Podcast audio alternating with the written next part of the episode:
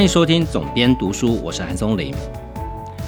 今天要为各位介绍的这本书，书名叫做《价格烽火效应》，它的英文书名比较直白，就叫做 Price War，呃，就是所谓的价格战争哦。那之所以会介绍这本书，其实跟上一集的节目有关。上一集我介绍了大衰退，也就是首席经济学家日本野村证券的经济学家叫辜朝明，他的呃长达二十年所谓的大衰退理论啊。那他如何去看待这一波联准会的升息动作啊？那我刚好在前两天的新闻就看到，礼拜五。联准会主席鲍尔就已经宣布了，在接下来的升息哦，美国的联准会是不会手软的，他还是会不断的把利率加上去，一直到通膨有效的抑制为止啊。事实上，所谓的有效抑制，它的标的可能是二或三呢，那现在呢都是高出两到三倍，所以接下来的升息，大家大概不用抱着太大期望，什么还会再降息啊。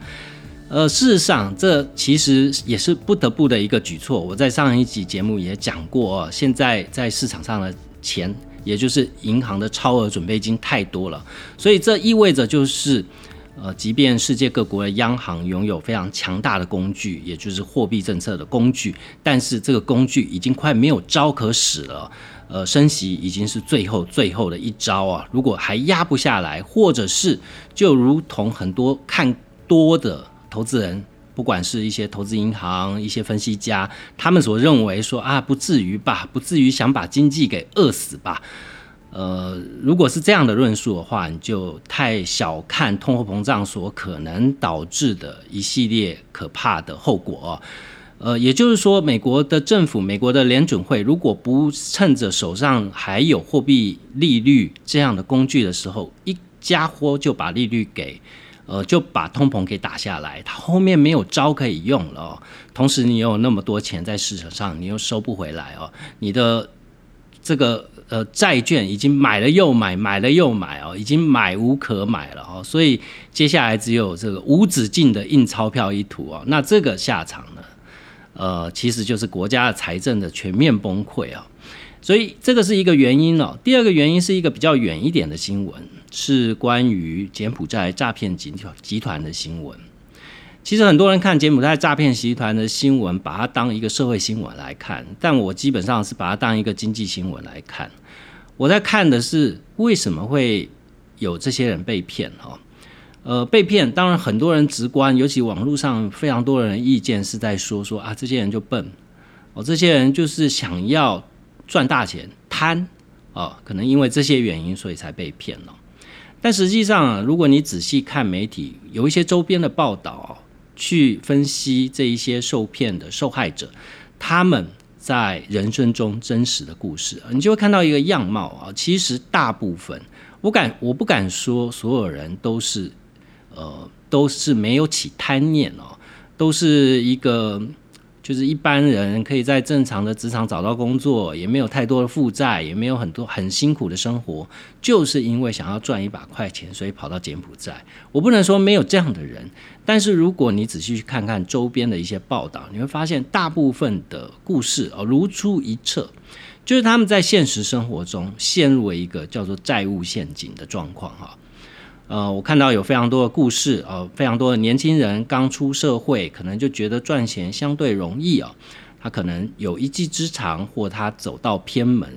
找到了一个属于他自己赚钱的方式，他就觉得赚钱这件事是永远能够这样赚的哦，我每个月都可以赚这么多钱，所以我现在为了赚钱借一点钱又何妨呢？所以他们就借了，每个月要还款超过十万块、二十万块啊，我。拿这笔钱去做生意等等之类哈，但他没有去算个人的现金流啊，是不是长期能够稳定去 cover 这些负债哦？所以当人生的这个逆转的时候，你不要说这次的疫情啊，可能就是碰到了一个同业的竞争对手哦，呃，一个比你大很多的竞争对手对你下手很重，所以你的事业可能一夕之间就垮了。垮了怎么办呢？就是借高利贷哦。借高利贷，这个钱越滚越多，所以他们最后抱着念头都是想说，我干脆一走了之哦，反正去柬埔寨也没什么好损失嘛，哦，就是我起码可以不用去面对台湾的这一这个所谓的债务债务循环的陷阱哦。那我看到非常多的故事是这样。那这个故事跟今天要讲的这本书有什么关系呢？其实价格哈正是隐形的债务形成的一个重要的原因哦。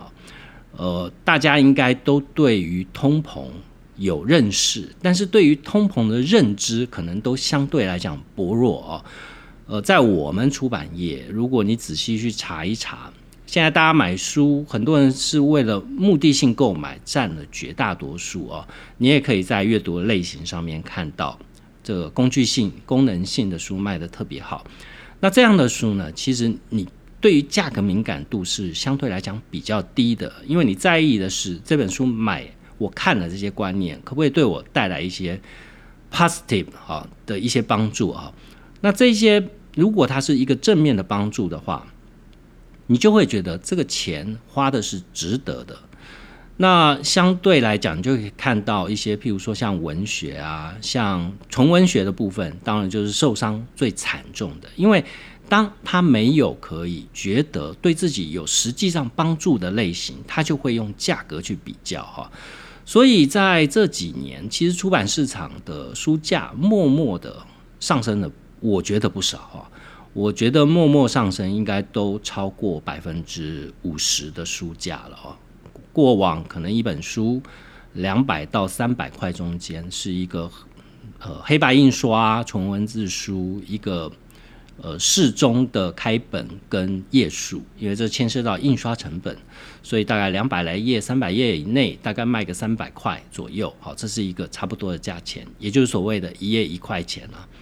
但是这几年其实书价，我觉得你在网上加个一百块，可能都是一个才是一个合理的书价哈。其实也不是说出版业者为了追求更高的利润啊，这当然是一个原因。但是其实最重要的还是哦，所有的成本都在上涨。其实这几年印刷成本里面最最关键的纸价，已经我有印象的，已经涨到涨过十次以上不止啊。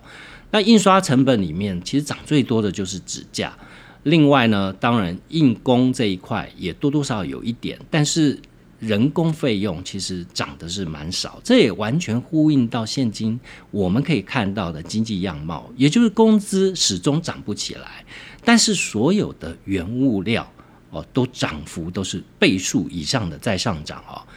呃，所以今天特别介绍这本书，就是。呃，前面讲到的价格烽火效应呢，我觉得这本书很特别的地方是在于这位作者，这位作者叫做鲁伯特·罗素，他的背景很不一般，跟一般我们看到会写这样财经书的作者不太相同。他基本上他是一个电影制作人，他做过很多的纪录片哦，他曾经有两部纪录片得奖，当然书籍简介里面没讲到是哪两部啊。但是呢，他本身他是哈学哈佛大学的社会学博士哦，他拥有这样的显赫的 title 啊。然后他结果他不是做社会学研究，他是去拍纪录片。但是呢，他这一本书，他的第一本书哦，他这第一本书呢，写的却是经济议题哦。那我之所以觉得这本书特别，是因为它其实又不那么像一本经济学论述的书哦，不像。呃，上一期节目介绍的辜朝明呢，他会用非常详尽的数字跟模型来告诉你为什么我这样预测，然后呢，其中伴随他个人的观察哦。但是，呃，罗素他的论述又更为这本书的写法就更为特别。基本上，我觉得这一本书呢，其中有一半就像是一个纪录片导演的一个游记啊，他想要去写价格这件事到底。价格呢是怎么样不断的被滚上来的？但是他扣过的却是大量的采访，他跟一般的经济学家不一样啊，经济学家眼中只看的是数学模型。但是呢，他却跑到了非常多的国家去做这一系列的采访工作。我觉得这当然可能跟他的纪录片的填调计划是有关的哦。也许这后面就是一部纪录片，我不知道哈。但是呢，呃，看这本书有一种独特的乐趣啊。所以，呃，我倒是今天要介绍的部分是比较。跟经济学有关的一些有趣的故事啊。至于他里面写他去很多国家去探访，一路追寻这些价格波动背后的故事哦。这个我蛮推荐大家去买这本书来看。尤其这本书哦，我记得是在这两天，我录节目是二十八号，就是礼拜天，我都是在礼拜天录节目，礼拜一上架。二十七号、二十八号这两天，博客来有六十六块的电子书啊，非常非常的便宜。呃，我在我买了今天讲节目的时候，我看到它还有剩啊，就是它是一个限量商品，还有剩个几百本哦。那我不知道说我节目播出礼拜一会不会因为这个活动结束了，所以这个特价就不在了。如果你听到这个节目去博客来上面看，它还有六十六块，我就推荐你六十六块，你有什么好损失的？对啊，你就把它买下来吧，起码看几个专有名词，我觉得都值回六十六块的票价了啊。所以这是。呃，我推荐的除了新闻两个重要新闻以外，第三个原因哦。那这位作者他写出来这本价格价格烽火效应，我今天挑的里面是他讲了蛮多很多我们在日常生活里面会听到的观念哦，但这些观念通常似是而非哦。他把它写的非常清楚，所以光这这个部分，我觉得就值回六十六块以上的价值了。那至于其他的，呃，我建议大家直接读书里面的内容，我觉得也会有收获，也会有很多收获。尤其你喜欢看，不是只喜欢看财经类型的，你还喜欢看其他类型的，尤其对旅行有点兴趣啊，我觉得这本书都是很好的一本综合读物。第一个故事是关于蝴蝶效应。那当然，我之前的节目我记得是介绍咖啡价格大涨的原因，里面也有提到关于蝴蝶效应这个专有名词。很多人大概都知道这个名词，其实广泛的用在呃各个领域上面，甚至连流行或哲学领域都被用到哦。那意思就是说，在某一个地方的极微小的变化，会变成另外一个地方的巨大的变化啊。那如果你去查维基百科的话，其实它会告诉你是一个气候学家所开发出来的一个数学公式或数学模型这样的理论被运用出来，但你还是不知道这个理论背后的成因是什么，到底是谁在什么样的契机底下去有这样的一个说法啊？其实这本书里面的这个故事就把它讲得非常的清楚。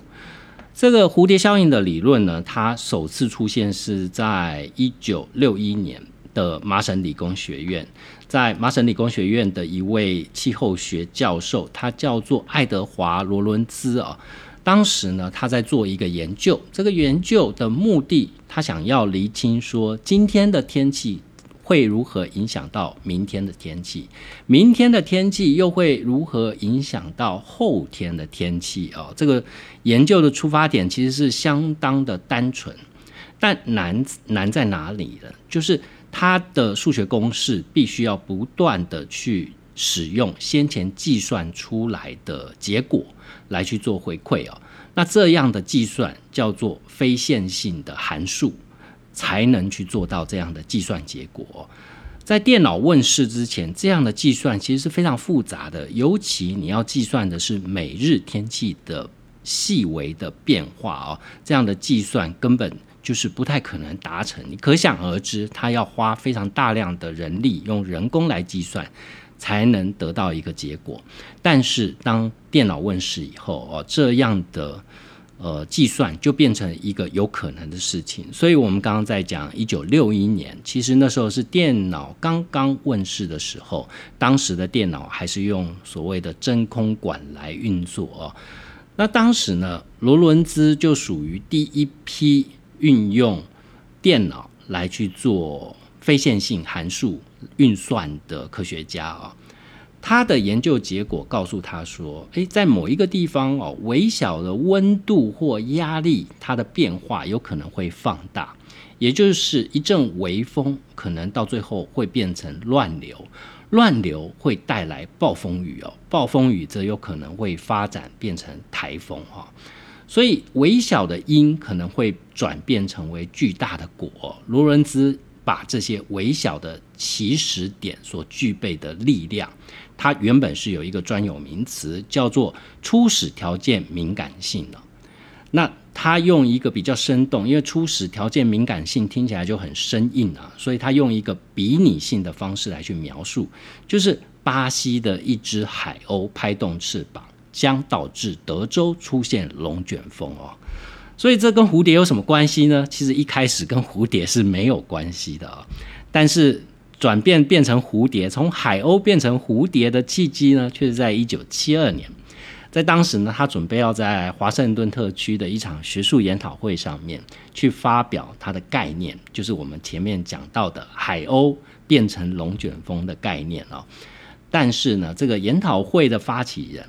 就建议他说：“你为什么不把海鸥变成蝴蝶呢？”哦，他为什么会提这样的建议呢？其实来自于一本短篇小说里面的灵感哦。这本短篇小说就在讲说。一只史前的蝴蝶死，呃，一只史前蝴蝶的死亡引发了一连串的事件，最后推翻了总统大选的结果。那虽然呃罗伦兹他没有看过这本小说，他说蝴蝶是不是更适合拿来当做微小事物带来巨大影响的象征符号呢？所以罗伦兹就从善如流了哦他就在他的演讲里面把海鸥改成蝴蝶了，就讲说蝴蝶在巴西的一次振翅能否引起德州的龙卷风哦？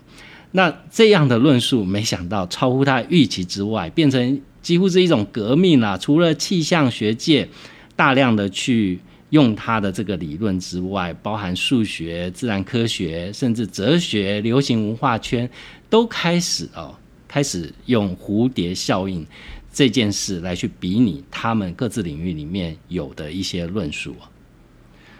作者之所以一开始就提到蝴蝶理论，其实原因就在于说，他觉得价格的推升，我们现在所谓看到的通膨，其实原因都不只是我们看到表象的原因。譬如说，如果我们在讲近期的通膨的话，我在上一节也讲了，大多数的人都会把原因。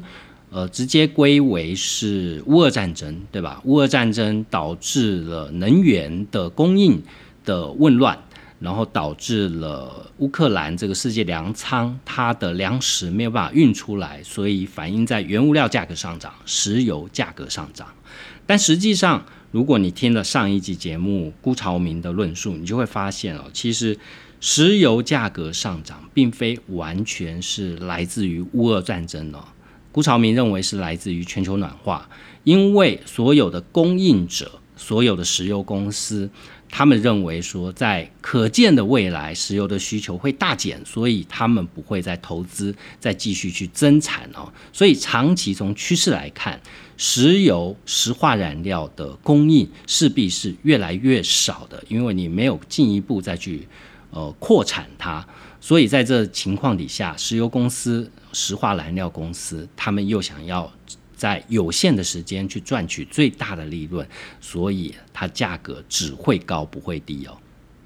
但是呢，粮食价格的上涨，如果我们从过去的经验来看，它是真的跟战争一定是扯上关系吗？是不是在世界某一个地方，呃，有革命、有动乱、有战争，它就会导致粮食价格的上涨呢？其实，在作者的这个故事里面哦，其实恰恰是相反的，粮食价格没有因为短缺，没有因为战争，没有因为革命而上涨，它就是上涨了，甚至它因为一波或两波的上涨，最后导致了革命、动乱或者是战争的发生了。这里面他提到是二零零八年、二零一零年这段期间。呃，科学家曾经对于全球粮食危机这个议题做了一些研究。他们数字分析是，二零零五年到二零零八年之间，全球的粮食价格上升了百分之八十三，小麦的价格呢几乎翻了两倍啊。那在二零零八年呢，有一亿五千五百万人被迫成为贫穷人口，有八千万人只能挨饿，有从埃及、印度到阿根廷。在二零一一年开始，就有四十八个国家爆发动乱哦，连先进国家里面的意大利都有产生了意大利面抗议这样的冲击，因为粮食价格的攀升。在这一波的粮食价格的上涨里面，其实没有任何的战争因素在里面了。当然，这个原因作者后面还会再补充。但是呢，这件事情也就是粮食价格上涨的蝴蝶效应是什么呢？其实就是在二零一一年，我们都熟知的茉莉花革命了。在这本书里面也有表格，它的表格呢，其实告诉我们在全球粮食危机爆发的二零零八年左右啊，在零八年、零九年以后，粮食的价格又向下回调，呃，大概回到了二零。零六年左右的水准哦，但随即在一年之后，也就二零一零年，粮食价格又开始狂飙哦，所以到二零一一年呢，其实就爆发了一个蝴蝶效应，也就是阿拉伯之春，呃，许多的中东国家开始爆发了革命。我们可以看到前面讲的茉莉花革命爆发在突尼西亚哦，或者是像埃及这些国家。但事实上呢，爆发阿拉伯之春的国家其实不只有这几个国家哦。呃，事实上，面对同样的粮食危机的状况，所有的中东国家其实都应该感受到同样的压力才对。也就是说，表面上看来，阿拉伯之春是因为禁锢的政治环境没有言论自由，但实际上底层的需求就是，呃，跟这一次的斯里兰卡其实很像啊，就是我我吃不起了啊，我。肚子已经填不饱了，所以我只有革命一途哦。但你可以看到，同样身处在中东的一些富富有的产油国家，它就没有这个问题啊。它其实它有充足的石油的呃获获利啊，可以喂饱人民。既然粮食价格不是因为战争。而导致它的价格在供应链上面，或者是在供应跟需求上面的失衡，导致价格的上涨啊。那到底粮食是为了什么原因上涨呢？难道就是无端的原因，它就一飞冲天吗？其实也不是的啊，它背后还是有呃很多的原因。在我们前面讲到两千零八年的时候哦几乎所有的价格都处于上涨的状态。呃，像是我们现在可以感受到的石油跟粮食，在零八年的时候也是非常的高哦。当时的石油价格是令人难以置信的，一百三十块美元一加仑哦。小麦价格也是创下历史新高啊。那当时的联合国甚至宣布，现在是全球粮食危机啊。那很多人就认为说，会造成这样的价格飙涨啊。其实原因是来自于中国的崛起，它的工业革命，新一波的工业革命带来石油需求的成长啊，或者是有一些人认为是石油供应量已经达到高峰。如果你还记忆犹新的话，有一段时间其实有一种说法，就是全球的原油开采的储量只能让人类用到多少多少年之前。我记得之前是有一个这样的论述啊。所以，因为这样的原因，导致石油的这个产量，就是预期性的产量是跟不上人类需求的结构的哦，所以它的价格就一定会上涨。但是呢，在零八年，其实不只是粮食跟石油啊，是有史以来第一次啊，全部的原物料价格同时上涨啊。照理来讲啊，有一些东西它。它的这个因为天灾、气候啊、减产啊等等之类的原因，那另外一些东西，呃，照理来讲不至于受到影响，对吧？但是在零八年是，不管是美国的小麦、印度的棉花、瓜地马拉的咖啡、俄罗斯的石油，或者是智利的镍，哦，或者是卡达的天然气，这些分布在世界各地所生产的原物料，就彼此之间看似毫无关联。但是同步的上涨啊，这是在零八年之前没有碰到过的状况啊。作者就是想说，为什么会发生这样的情形呢？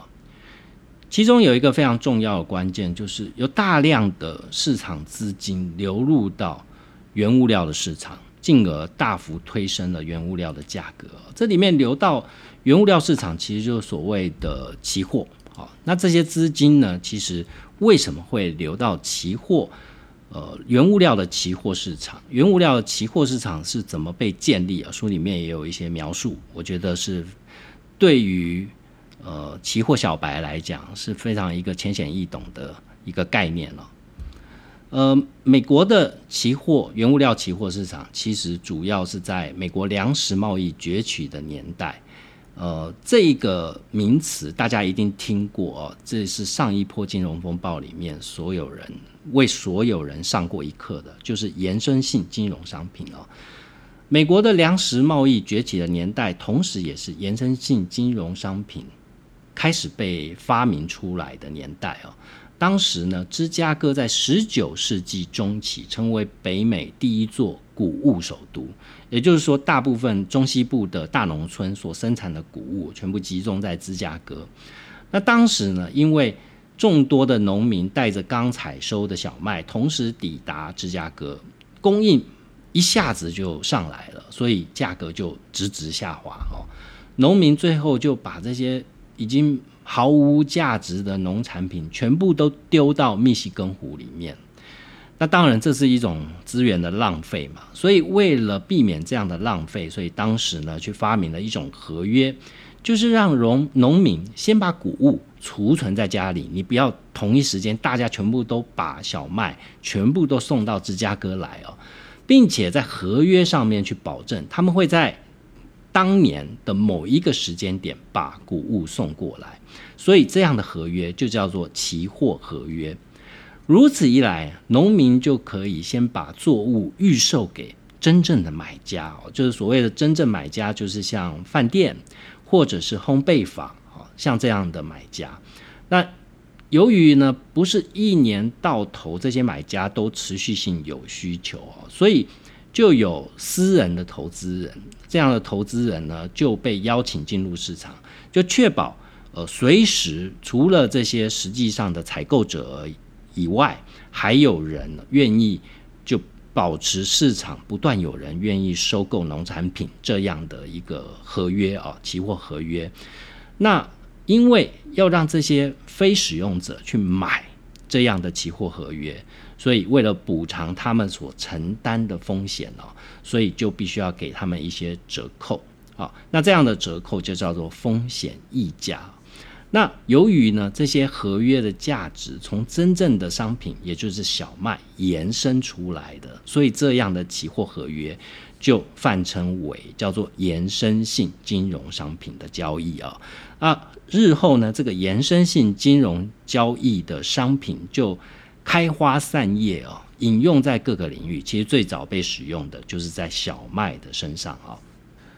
所以一开始啊，延伸性金融商品其实是一个利益良善的商品哦，它是为了避免让价格暴起暴跌的一个类似像保险一样的商品哦，它为了确保你的供货跟需求之间能够达到一个平衡的一种手段哦。但是是很快的，因为金融工具的开发出来之后，它马上就变成变得比实体经济还更为庞大。也就是说，小麦本身的价值跟期货所代表的价值，两者之间很快就脱钩了哦。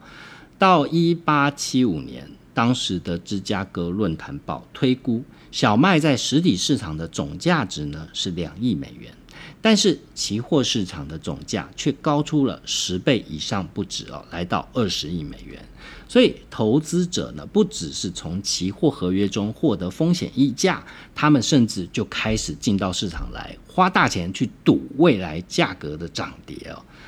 在延伸性金融商品这样的合约之前呢，其实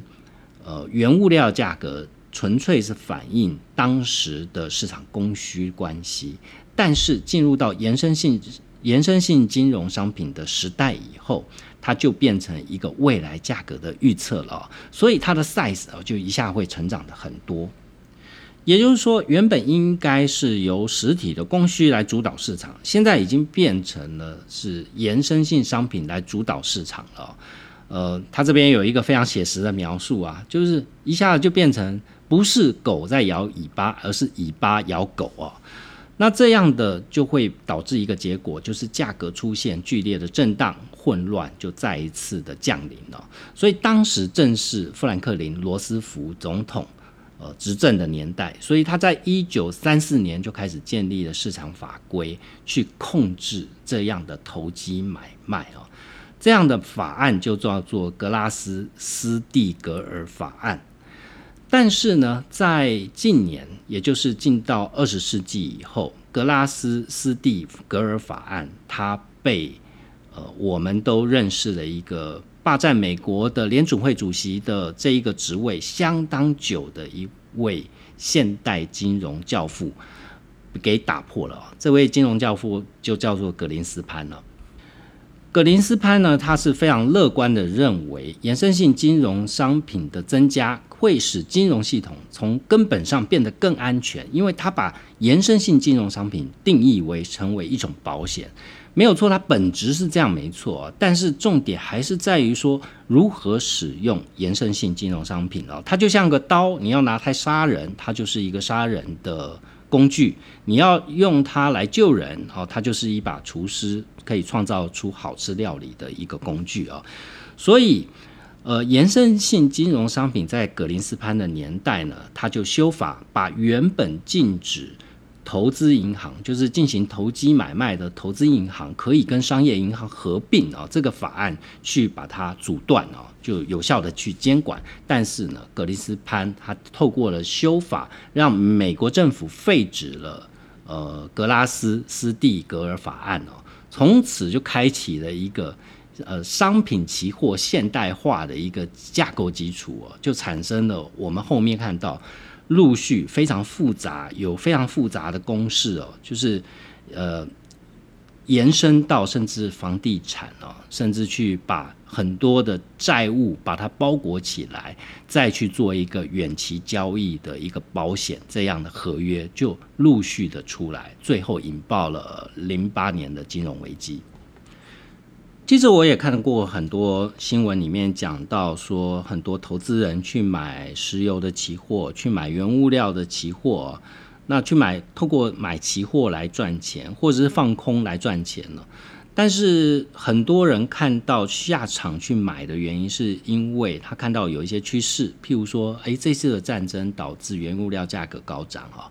之类的趋势，所以它进到市场里面去了。那这是存在一个认知上面的盲区哦。原物料市场的买卖，其实最疯狂的一件事就在于说，投资人都认为买卖原物料是因为你购买以后可以持有原物料，但是实际上现在的市场已经是截然不同了。因为你去买这些商品指数型基金或者是期货合约，它通常呢都会把都不是把实体的这个小麦、五花肉或一桶一桶的石油运到你手上啊，实际上只是为了把钱留在市场中啊，去避开程序，也就是收货的这个程序。也就是说，今天去创造这些延伸性金融商品的人，他其实并没有真正的去参与这些交易哦。也就是说，他为了避免这样的交易，呃，到时候他买了一口期货。假设是五花肉的期货，那你真正到了交易时间点之后，你要去收那一批五花肉啊，那你又不是餐厅业者，你去收了这批五花肉也没用哦。所以呢，在交易时间到之前，投资人就必须要在合约快到期前就要把它卖掉，再去购买新的合约。这种行为就叫做转仓。所以啊，不只是投资原物料期货，其实所有期货都是一样，都是需要转仓。呃，包含你投资，像现在最多人买的就是台指期啊，你买台指期也是需要转仓的，你就必须要留意它的合约到期日是什么时候。在到期日之前，你必须要自己去找一个呃相对应对你来讲比较有利的时间点去进行转仓哦。那转仓本身。呃，当年其实很多投资人喜欢买期货，主要是因为转仓本身就是会有转仓的收益啊，也就是旧合约跟新合约之间的价格会出现价差，新合约通常会比较便宜啊，那你你卖掉旧合约买新合约，你就可以买到更多的口数啊，你的单位成本就降低了，所以它可以让你赚钱了。呃，在期货的市场，其实就是靠这样的金融炼金术来赚进利润哦。但是呢，魔高一尺啊，魔高一丈，我这边不用道高一丈，是因为吃魔的通常都是魔，就是魔才会被魔吃掉啊。在大家都看得到说啊，新旧合约转仓的同时会有这个价差，所以会有这样的利益。那这样的利益，当大家都要抢进来的时候，它价格就会被推很高嘛，所以你这个利差就消失了。那为了要持续的赚到这样的利差，就产生了一种叫做内线交易的行为啊。也就是说，得到内线交易的交易、内线消息的交易人，就可以在转仓的前一刻大量涌入哦，去买这样的价、买这样的期货。一旦钱大量的丢进去以后，它的价格就会被推高。那这些交易人再把他手上有的这个转仓以后的交易，转身把这些合约用高价格卖给正在执行转仓的银行哦。那这一些转仓，尤其交易量、买卖量最高的，呃，都是做所谓的先行交易啊。那这样的先行交易呢，占了非常大投资银行非常大的量啊。这也导致了说很多买期货的人永远赚不到钱。其中最大的原因就在，其实真正赚钱的都是所谓的内线交易人哦，他们在做先行交易，特别是先行交易其实是一种灰色交易，它并不违法哦。呃，因为他卖的对象是银行，不是一般的投资人，但后面会去接手的投资人就会赔钱了。所以，即便原物料价格真的上涨，也不会让真正的期货投资人赚到钱哦。这些基呃期货的投资人亏损的金额都非常之高。所以在价格这件事情上面，理论上价格的定价这件。东西这个商品到底值多少钱，是来自于供给端跟需求端对于市场机制运作下的一个认知哦。呃，消费者愿意花多少钱来买这样的东西嘛？但是呢，延伸性金融商品的问世之后，其实造成这两件事是实际上脱钩的哦，也就是实际上。的商品价格跟期货上面的商品价格，它是脱钩的哦。那在粮食上面是这样，在石油上面当然也是这样。书里面提到一个故事，我觉得是非常有趣的，也是我之前在其他的著作里面没有看到的一则小故事啊。这里面提到说，在呃石油输出国家组织到底用什么来作为依据来去增产或减产，或者是呃，维持一个石油的价格哦，这个标准到底是什么啊？这里面就提到啊，说当年小布希总统进军伊拉克的时候，也就是二零零三年，他并没有让油价超过一九七零年代以来的新高哦。其实油价还是维持在一个相对低档。当时有一个人是特别愤怒啊，他认为说。既然已经发生战争，油价应该要超过一百美元以上啊！这个人就是九幺幺事件的主使者宾拉登。宾拉登在零四年，他曾经抱怨过，他一直认为油价太低，应该就是美国是罪魁祸首啊。他相信说，现在的价格并不真实，都是因为沙地阿拉伯政权是美国的代理人，美国对沙地阿拉伯政权施压，要求增加石油产量，导致市场上的石油过多，所以油价才会大幅下跌。宾拉登根据他自己的计算方式，如果石油能够继续停留在一九七九年的巅峰价格的话。那阿拉伯的石油商每天能够多赚四亿零五百万美元，二十五年下来，整个阿拉伯国家呢，它的石油商总共损失了三十六兆美元。这个价格可以让全世界十二亿穆斯林每年拿到每人拿到三万块美金哦。所以，宾拉登他认为。说美国其实靠着国际影响力跟军事威胁，用便宜的价格偷走属于我们的钱跟我们的石油啊，所以他认为这是人类史上最重大的偷窃行为啊。呃，宾拉登最大的挫折其实就在于说，他成功的用九幺幺恐怖攻击事件引诱小布星出兵中东，但是却没有达成他最最重要的核心目标，也就是要让油价回到历史的新高哦。为什么会产生这样有趣的状况呢？好，很多人都没有去思考过这个问题啊。那作者呢，他在书里面说说，伊斯兰国呢，在二零一四年。的夏天在伊拉克开战，油价比二零零四年，也就是宾拉登在靠北的时候高出了两倍以上，其实已经接近了快三倍了啊。但当时的宾拉，呃，当当时的伊拉克，它的分裂状态其实没有二零零四年的时候那么的严峻啊。但是为什么到二零零四年哦，油价就会涨三倍呢？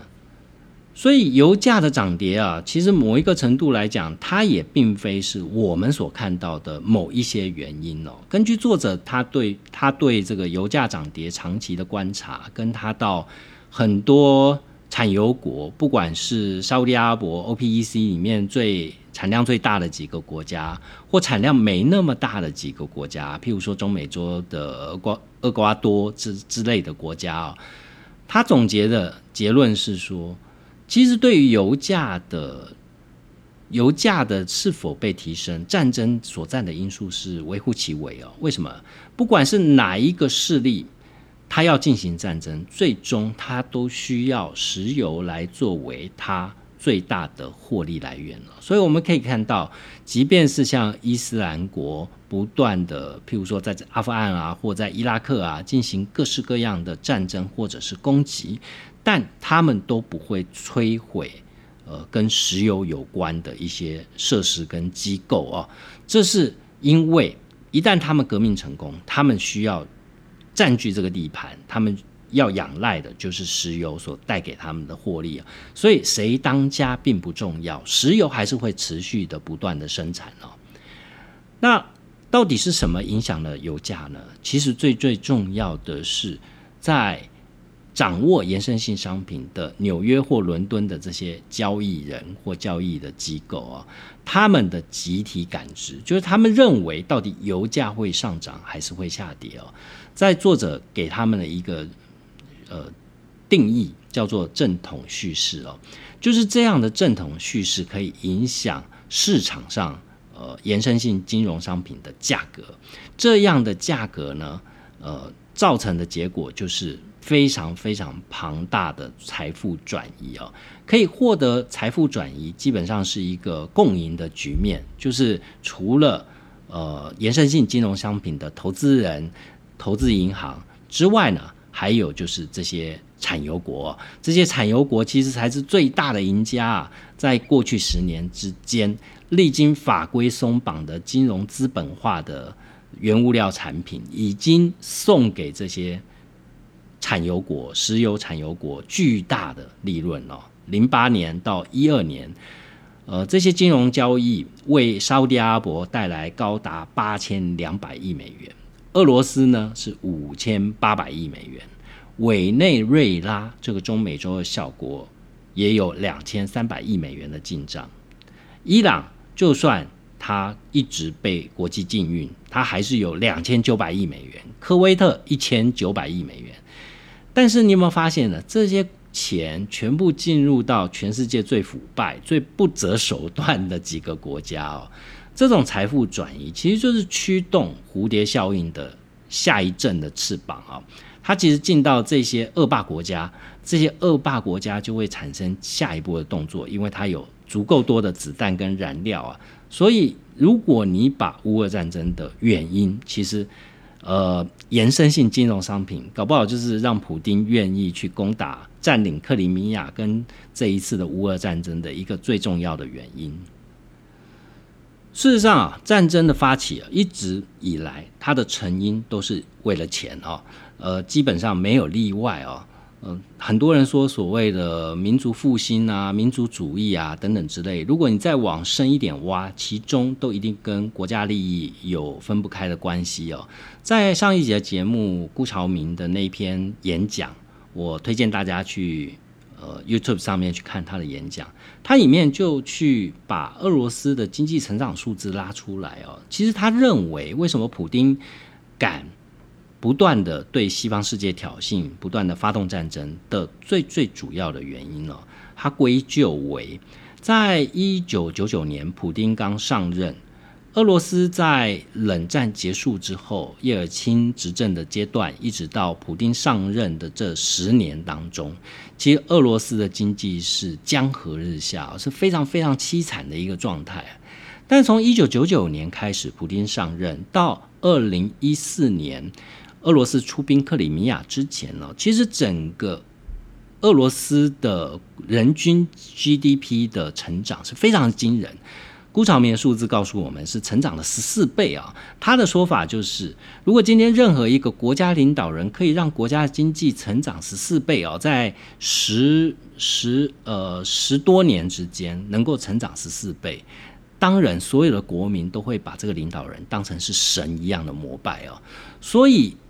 呃，普丁要占领克里米亚，他占领克里米亚以后，俄罗斯的经济稍微的往下衰退。但其实不影响国民对他的支持，因为大家已经尝到了经济成长十四倍的甜美果实哦，所以他们就会觉得说，哎，普京这样做也是对的啊，呃，为了国家的利益啊，所以我们必须要去收复失土，受一点苦啊，承受一点损失是说得过去的啊。那当然这一次就还在未定之天呢，因为这势必是一个。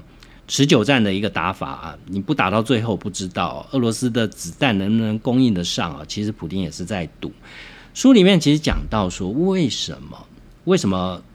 俄罗斯跟乌克兰之间哦，我们前面讲到说，二零一三年、一四年占领克里米亚啊，已经不是第一次了。这一次战争已经不是第一次。为什么普丁要呃不断的去侵蚀乌克兰的领土？其实都在于说。呃，钱的问题啊，也就是说，在乌克兰在二零一二年的时候，他们发现属于他们的黑海水域蕴藏了大量的天然气哦，这个蕴藏量高达两兆三千亿立方公尺，这样的天然气蕴藏量呢，让俄罗斯不想肥水若外人田啊，所以俄罗斯试着去跟俄乌克兰协商啊，希望大家一起来哦，我也可以获得这些天然气，因为这个黑海水域我也有份哦。但最后谈判破裂了，所以二零一三年一月份，乌克兰就跟谢尔壳牌公司去谈妥一个协约，呃，将来会在东乌克乌克兰去储藏大量的天然气的地点去进行探勘哦，然后他们会在东乌克兰跟克里米亚周边的黑海区域来去进行石油的探勘计划哦，所以。这代表说，如果俄罗斯它不入侵克里米亚，很快的，也许在二零二零年，乌克兰就会成为欧洲最大的天然气出口国。它一夕之间就从从俄罗斯进口天然气的国家，变成俄罗斯最恐怖的竞争对手。尤其是在二零一四年这段期间呢，普京是很有底气可以打仗的。因为就是因为这些投资的金融的工具，让油价不断的推升，在二零一四年的时候，油价又创新高了。所以在当年，其实呃，俄国在石油上面额外的多赚了五千六百亿美元哦。那这么多钱在手里面，其实要打一场区域战争，对普京来讲是轻而易举的事情。所以有任何一种原物料，不管是粮食或者是石油。在现今这种金融商品越来越多元、呃交易越来越快速的时代底下，其实它的上涨都是不可避免的事情。在这样的情况底下，唯一能够制衡呃这样的上涨、这样的通货膨胀，其实只有我们现在看到的所谓的中央银行哦。那其实，在这样的规范里面啊，中央银行它代表的是一种技术官僚的权利。这样的技术官僚的权利，它其实只有一个目标，就是对抗通膨，保障价格稳定啊。所以这是几乎现今现代的国家每一个国家的央行，它最最重要的任务，其实就是在对抗通膨哦，要让老百姓能够不受物价所苦哦，这是它最最核心的关键功能。所以在经济学家的眼中，中央银行相对于中央政府来讲，它是政府中的政府啊，它必须要变成一个善良的裁判，利用他手上的工具哦，来去用某种手段来去惩罚政府。如果这个政府呢，他想要否认经济里面的一些，譬如说，他为了政治的个人的私利，导致呃价格的不断的飙涨，或者是导致金融秩序失序哦，中央政府呃中央银行就必须要去用相对应的手段来去惩罚政府的施政哦。这也是为什么在现代的民主国家，中央银行的代表通常都必须要独立于政治人物之外哦，这是一个最主要的原因。那这样的模式呢，就被称之为叫做货币主导模式哦。在这样的模式底下，其实中央银行是一个非常强而有力的工具啊。譬如说，中央银行可能会决定了联邦的预算到底是不是能够有效的被执行，尤其像美国这样长期仰赖赤字的国家哦，呃，它如果不是能够透过中央银行的。各方面的工具哦，它没有办法长期的仰赖举债来去维持国家的运作。但即便原始设立的初衷都是极为良善的，但实际上呢，在执行的结果就是会走中调哈。这我们前面讲到说，延伸性金融商品影响原物料价格跟石油价格是如出一辙的，所以。在美国呢，其实就是从克林顿主政的年代哦，他启用了格林斯潘之后，其实就对于延伸性金融商品做了大幅度的市场的松绑啊，就导致了美国的经济纸面上数字上的经济看起来一飞冲天了。那在这个阶段呢，很多市场华尔街的人就把这件事称之为格林斯潘卖权意思就是这样，就是说他放宽了限制嘛，所以。各种民间的资金就解除了限制，不断的投入进来哦。你可以不断的去开发非常多的一层接一层的延伸性金融商品，来去吸纳更多的资金哦。而且呢，它保证价格不下跌哦。这就是所谓联准会去干预财政、干预金融体系。虽然现今回头看啊，很多人去指责说格林斯潘当初呃。养出了一头怪兽啊，那造成了无可避免的经济风暴啊。零八年的金融风暴其实是非常沉重的打击，世界各国花了一段时间才走出了金融风暴的阴霾啊。但是呢，其实孤丘比伯不为哈，不是只有他而已哦。格林斯潘起码没做一件事啊，没有印钞票哈，在。其实印钞票这件事情也不是什么新鲜的事情啊，在书里面提到说，联联总会在两次世界大战期间都为了控制利率而买下美国的公债，其实这就是一种印钞票。日本央行也在二零零二年这样做过，甚至日本人还取了一个名称，其实这个名字就是日本人取的，叫做量化宽松。那量化宽松呢，其实是在这个。伯南克在任的时候，伯南克那时候他上了一个美国知名的电视节目《六十分钟》。那当初呢，主持人就非常困惑，问他说：“嗯，你们怎么能够轻易的去解决世界经济的危机啊？”那时候零八年金融风暴的时候啊，银行在他解释，他用非常简单的方式来解释。他说：“银行在联准会有账户啊，就像你一般人在商业银行有账户一样。”伯南克的解释就是说，如果我们想要借钱给银行哦，只要用电脑把他们存在联准会账户里面的钱变多就好了。这就像我们在印钞票啊，而不是在借钱哦。所以换句话说，伯南克做的事情只是在电脑上去按几个按键，然后钱就出现了。这些钱能够去拿来购买政府公债跟无价值的不动产抵押贷款证券哦。所以，等于是格林斯潘的升级版啊，升级版就是所谓的量化宽松了。所以我们可以看到，就是每一次啊，国际经济面临重大严峻的挑战的时候，特别是它会影响到当该国的政府的政权的存续性的时候啊，通常就会有这样的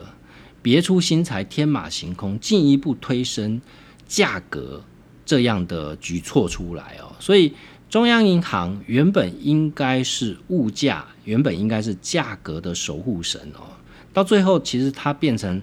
扰乱一池春水的始作俑者。既然它已经没有中立的角色了，其实到最后呢，央行的职责跟央行的角色就只能在两边的跷跷板里面取得了最大的平衡。也就是说，它只能在经济的这个失控之前呢，尽量去做到软着陆啊。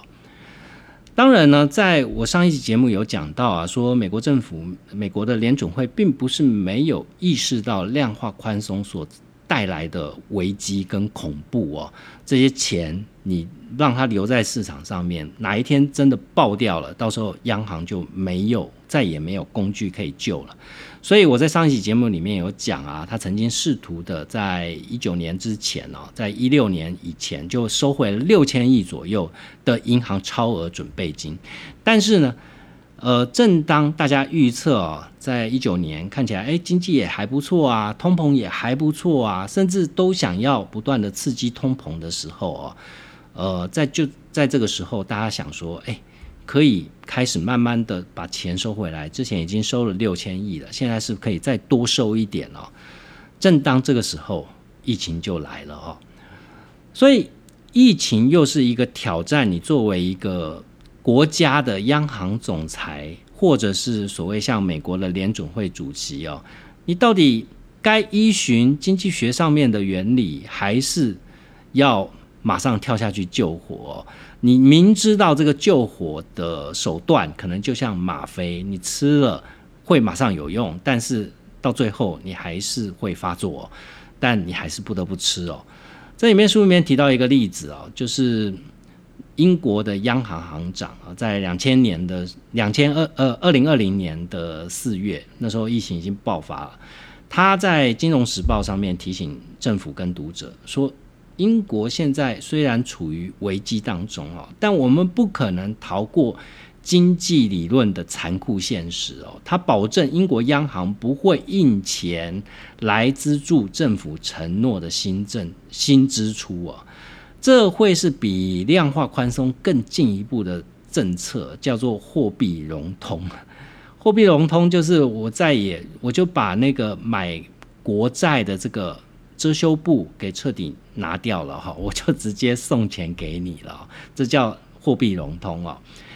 但是虽然他提出这样的警告啊，这样的警告，他觉得这样的货币融通会导致急速通膨哦。但四天之后，他的警告就被当成马尔东风。也就《金融时报》指出，英国是第一个为了对抗新冠病毒。而愿意做接受政府做货币融通的国家，也就是英国在 COVID-19 的这个压力之下，他不得不就真正开启印钞票这件事情，也就是连买国债都不用了，我就直接印钞票哦。那不止英国啊，其实美国在新冠疫情期间也是一样啊。联准会主席鲍尔，也就是我们现在看到的鹰派鲍尔，其实他在当时他是鸽派哦，他当时就说。我们已经把这个货币按钮升级成升升级成为能够发射无限量化宽松的火箭发射器哦，这其实跟英国的做法已经差不多了，就是无限量化宽松也是等于拿掉那个遮羞布哦。他说呢，就算用尽一切努力，要花多少时间呢，都不会放弃来去挽救经济哦。一旦发射了，一旦这个工具发射了，就只能进行一个叫做无限资产交易哦。到三月底，联准会就买下了价值一兆美元的美国国债。当然，这招当然是就让市场维稳了啊。不过，虽然在疫情期间，央行各国的央行都用类似的手段来把市场稳住，我们可以看到。在二零二一年或者是二零二二年，在股市里面赚到的钱都很多哦，闭着眼睛都可以赚，这些钱到最后都流到市场上去了啊。回到最终啊，你看过这本书以后，你就回想说，从疫情之后到现在，如果你想要去判断说未来半年市场的走势，其实相对来讲，我觉得没有那么困难哦。上一期的顾朝明已经告诉你了，就是在这种情况底下，它的依据是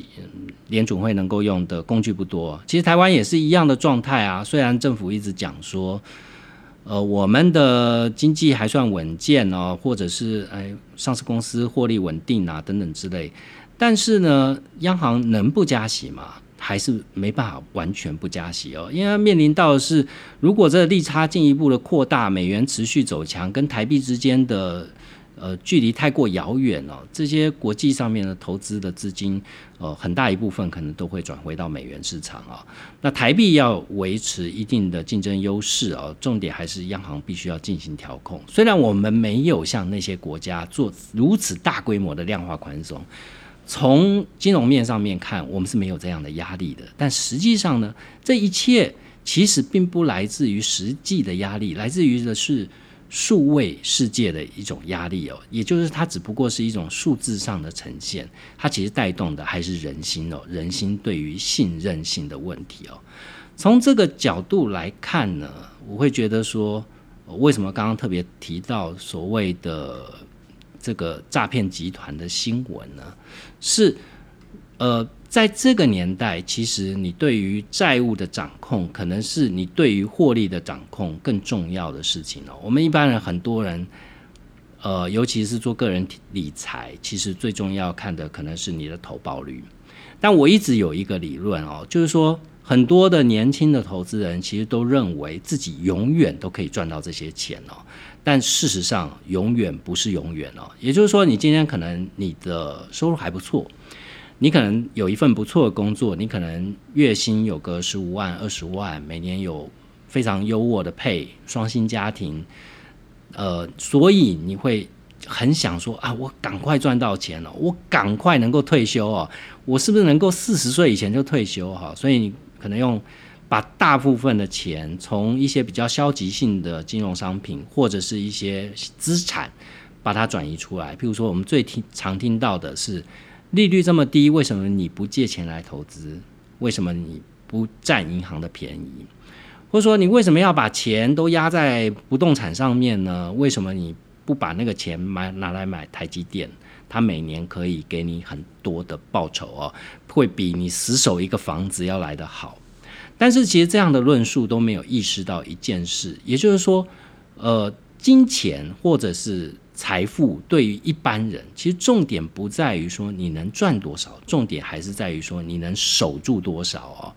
因为价格的操控，你永远不是能够操控价格的人，你只能想办法去预测价格，偏偏。预测价格这件事是极其困难的事哦，所以如果在多头市场，当然像前两年那样的市场，你随便买随便赚啊，射飞镖都能射到标股哦。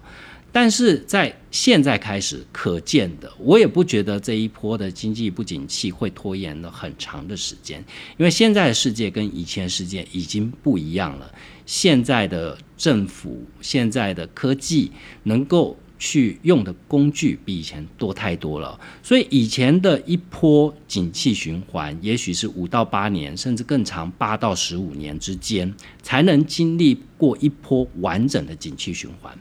但是我不知道你有没有发觉，在过去的这二十年中间，历经了数波的景气循循环哦，即便是非常残酷的，如零八年的金融风暴，其实也就没几年就起来了，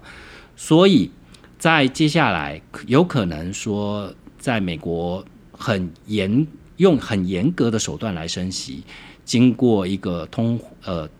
经济的硬着陆之后，也许两到三年再搭配的一个量化宽松，也许经济又复活了。这可能是未来经济不敢说太久，但可能五到十年内的一个新常态吧。它可能就处于一种急速下滑又急速拉起来的状态。在这样的状态呢，我觉得会产生一个状况，就是抄底啊这件事会越来越困难了。你越来越难预测到底什么时候才是真正的底部哦。所以，如果要借由投资赚到钱，其实最回归到大道至简，回归到最基本的，可能还是最简单能够赚赚到钱的方法，就是所谓的纪律了哈。那如果你觉得你自己不是投资，或者是我们讲更精确一点，个股投资。这块料啊，你可能可以做指数型投资啊，投资大盘啊，长期呀，定期定额啊，复利啊，这些概念其实有非常多的书都在教你。但我觉得呢，其实最最最最不至于的手段，你还有一个，你持有资产哈，就是譬如说你的房子啊，它就是一个稳定的固定资产，你不用去想涨跌的问题，因为只有一个房子哦，基本上你总要有地方住哦，所以一个如果只持有一间房，它涨到哪里去跟你没有半点关系，直到你要住养老村的那一天，你所有东西全部 cash out。哦，那房子的增值才可以带来正报酬哦！但在此之前呢，它可以为你做一件事哦，就是说，